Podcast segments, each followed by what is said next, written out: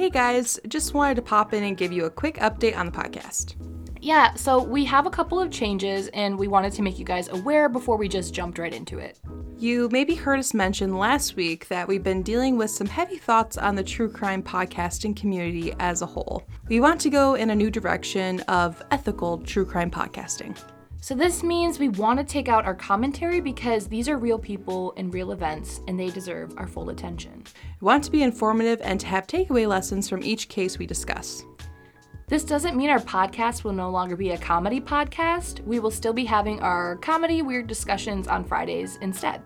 Fridays will be our unwind days so we can balance out the heavy Tuesday episodes. You may notice the titles of our episodes changing. That's just something that goes along with this new format change.